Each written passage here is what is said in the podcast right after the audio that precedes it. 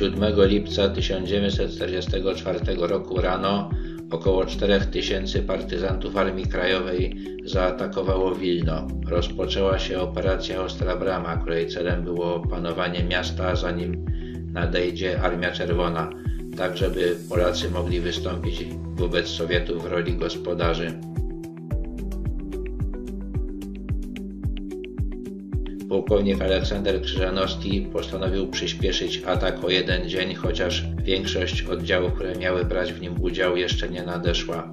Niemcy bez problemu natarcie odparli. Również wystąpienie Armii Krajowej w samym mieście nie powiodło się. Około południa pod Wilno podeszły pierwsze oddziały Armii Czerwonej. Również podchodziły kolejne oddziały AK. Rozpoczęła się bitwa o Wilno, w której około 100 000 żołnierzy Armii Czerwonej i ponad 12 000 akowców walczyły z 30 000 Niemców.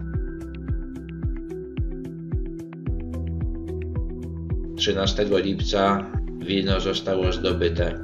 Po zakończeniu walk Sowieci zaproponowali dowództwu AK rozmowy o sformowaniu z oddziału wileńskiej AK jednej dywizji piechoty i jednej brygady kawalerii. Po przybyciu na tę konferencję polscy oficerowie zostali aresztowani.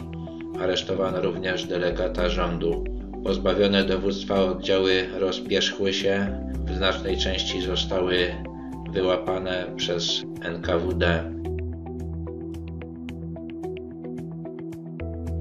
Brytyjski minister informacji Brendan Bracken nałożył cenzurę na wiadomości o walkach o Wilno, ponieważ według ustaleń w konferencji w Teheranie miało ono przypaść Sowietom. Także o operacji Ostra Brama na zachodzie właściwie nikt się nie dowiedział.